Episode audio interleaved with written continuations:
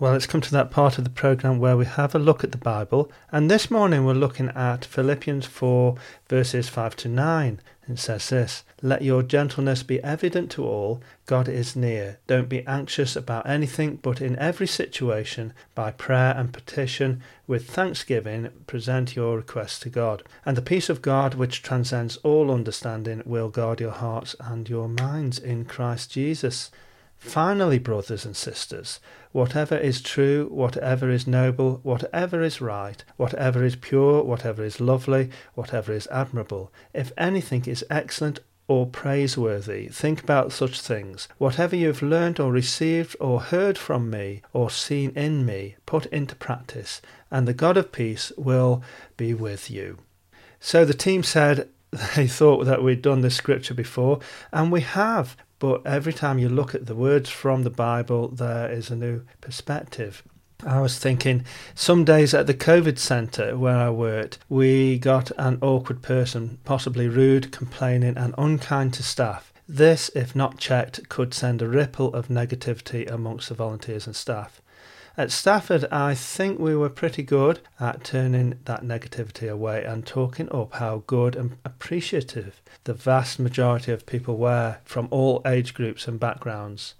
The fact is that tricky experiences were one or two in a thousand. However, it took a much greater amount of positive influence to turn that around.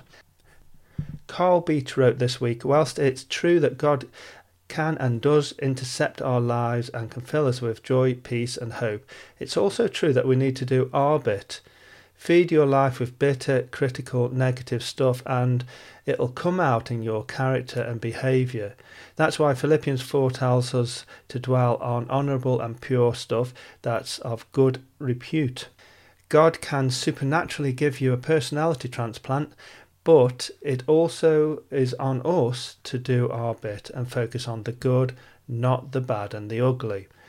What are we watching, reading, and keeping in the company of? The stuff of life or a character death? Are you cynical, sarcastic, or joy filled, encouraging, and a proper blessing to others? How precious it is when someone takes the time to cheer you on maybe send a note to someone today doing just that.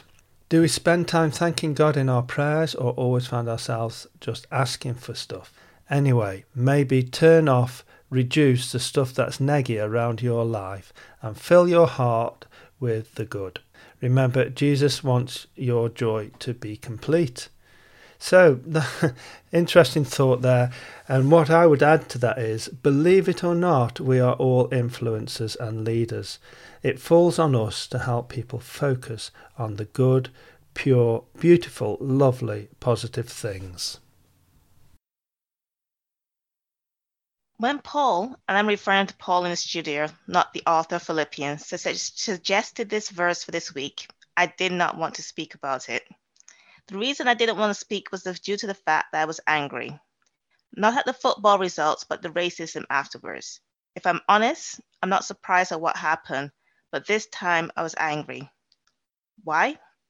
After a brilliant tournament where the England team did themselves and the nation proud, where it is evident that there was pride in playing for England and the nation had pride in the players who played, to see such hatefulness made me angry. Like many black people, I felt hurt that England, when England are winning, we're included, and when we lose, we, the minority, feel like we're no longer accepted or wanted. Some will say that these racist remarks were made by a few people. However, when we had a few racist remarks in the 70s when my parents immigrated to the UK, we had a few racist remarks in the 80s, the 90s, the noughts, the teens.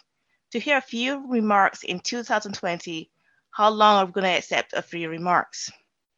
Have you ever noticed when you have a bad review or remarks where most people are positive, you focus on that one bad review. You could have 99 good reviews of praise and adoration, but the one that stands out is that one bad comment. In this world, we can all be called to give constructive feedback to a person. When giving such feedback, how much better would it be to focus on what is true, noble, right, pure, lovely, and admirable? Noting that true can also include areas of improvement and consideration. Pure can be what is honest reflection of the performance. Admirable can include ways to improve. How much better will feedback be compared to remarks designed to hurt or to beguile? Like many times before, this incident on Sunday night was an eye opener for us. I do not want it to be brushed aside or people to climb back under the rock. This is a moment we could all need to learn from.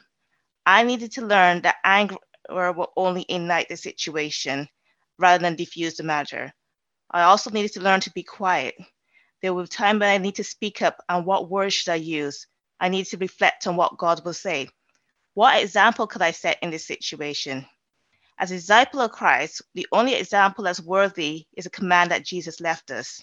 That is the command to love each other. This is not by any means an easy task and it's something that I cannot do on my own, but only with God. Because with God, the impossible, the hurtful, is made possible. It's going to be a work in progress, but if we start loving each other, being willing to teach and educate and enlighten this ridiculous notion that somebody's better due to my differences, we can eradicate this hateful racism. Let's learn from what Jesus said love one another.